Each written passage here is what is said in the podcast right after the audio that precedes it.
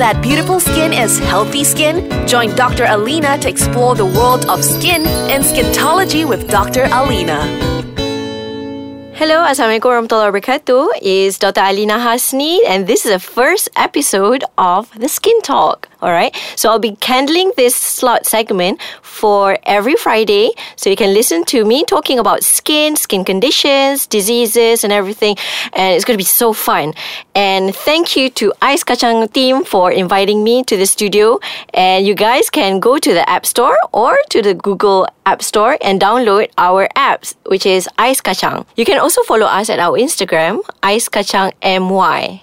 So today we'll be talking about acne. So we're to start on something about acne. So what is acne in the first place? All right. So uh, acne is actually pain and redness of the skin and swelling uh, of the skin of your face. So most people will say everything is acne. So how does acne start? It's very very interesting. So the main, the four main causes of acne is actually the way you actually get rid of the dead skin cells on your face. So if you're not scrubbing enough of your face, it might lead to acne. And also the amount of oil that you produce in your uh, in your sebaceous gland, in your sweat glands, will lead to acne because of the hormones.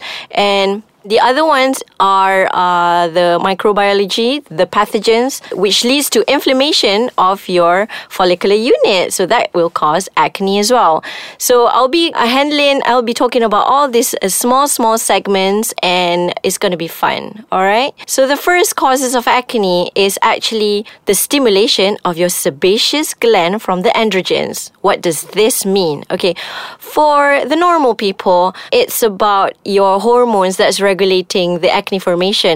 Mostly uh, acne sebaceous glands receive stimulations from your hormones. So, you know, the instability of hormones that can cause this, and uh, also the amount of the kind of skincare that you use on your skin. Is it enough or not enough? Is it getting rid of your dead skin cells or not? Because why? Dead skin cells is going to clog your pores. And believe me when I say so, because once your pores are clogged, and that's when acne comes out. Also, we have another causes of acne, which is colonization of the bacteria. Everybody have bacteria on their skin. It's either on infected state or not. So if it's in an infected state, it'll become acne. If it's not, then it's just a commensal on your skin.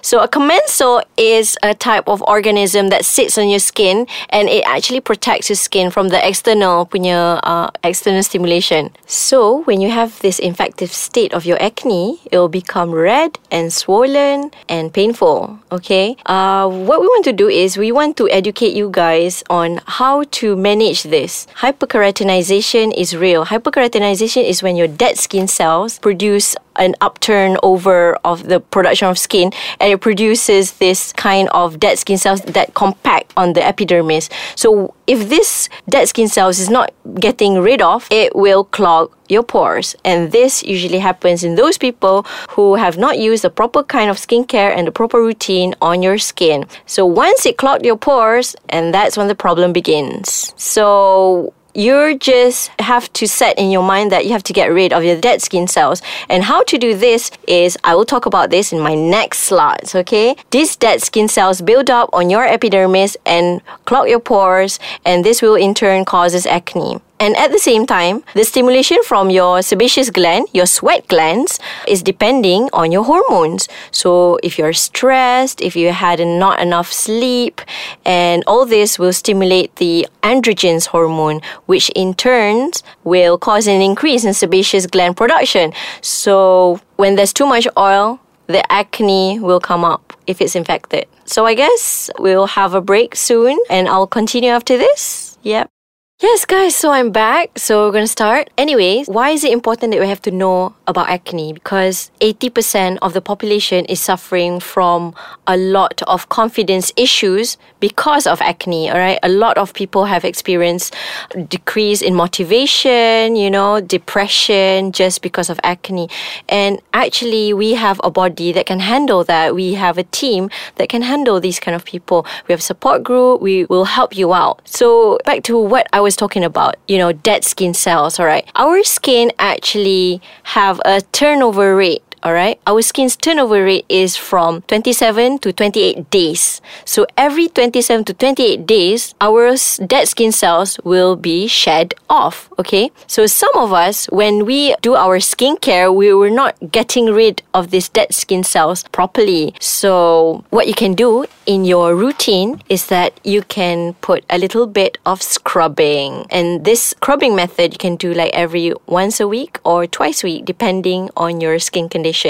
It's a good routine to start because scrubbing can get rid of your dead skin cells. And when you have your dead skin cells removed, your new skin will come out. And that will actually prevent acne to occur. Okay, it's quite a, an interesting topic, acne, because a lot of people feel that it cannot be helped. And some uh, goes to the extreme of, you know, using makeup to cover your imperfection because of acne.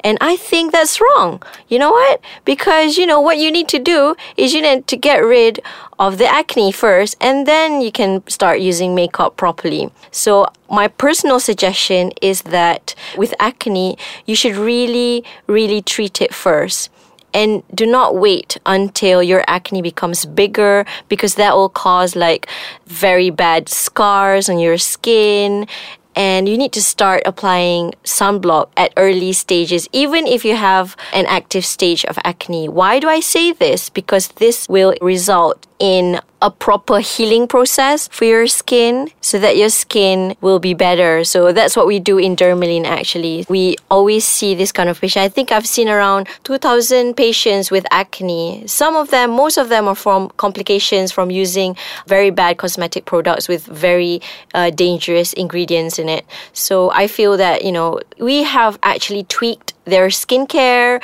We try and uh, let them know that, you know, acne can be cured. It's just you need a proper skincare routine and you need a proper diet to go with it. And it, it's not a big problem. When people eat their food, some of you guys would not think that acne has anything to do with diet, right? No, it's wrong because acne has everything to do with diet too. There's five food that I always tell to my patients to actually reduce or well, if you can, you can stop. So the first products, uh, the first food that you have to avoid or reduce is dairy products such as eggs and milk and cheese. I want to touch specifically on milk. Okay, most of the commercial milk that is out there is actually taken from a pregnant cow. So the kinds of hormones that they have in the milk can trigger a lot of oil production. So this will then send signals to your sebaceous gland to produce more oil. So we don't want that. So we try to stop milk in your intake and hopefully your acne can reduce. So yeah, I'll be back soon. So I think that's it for today. Uh, we'll have more discussion on acne next episode. For you guys out there, you can follow our Instagram at Ais Kacang MY and our Facebook is Ais Kacang Ais with AIS and our website you can drop your comments there if you guys have any suggestions. I can talk about anything about your skin. I can talk for hours about skin. So let me know and I'll see you guys next week. See ya. Bye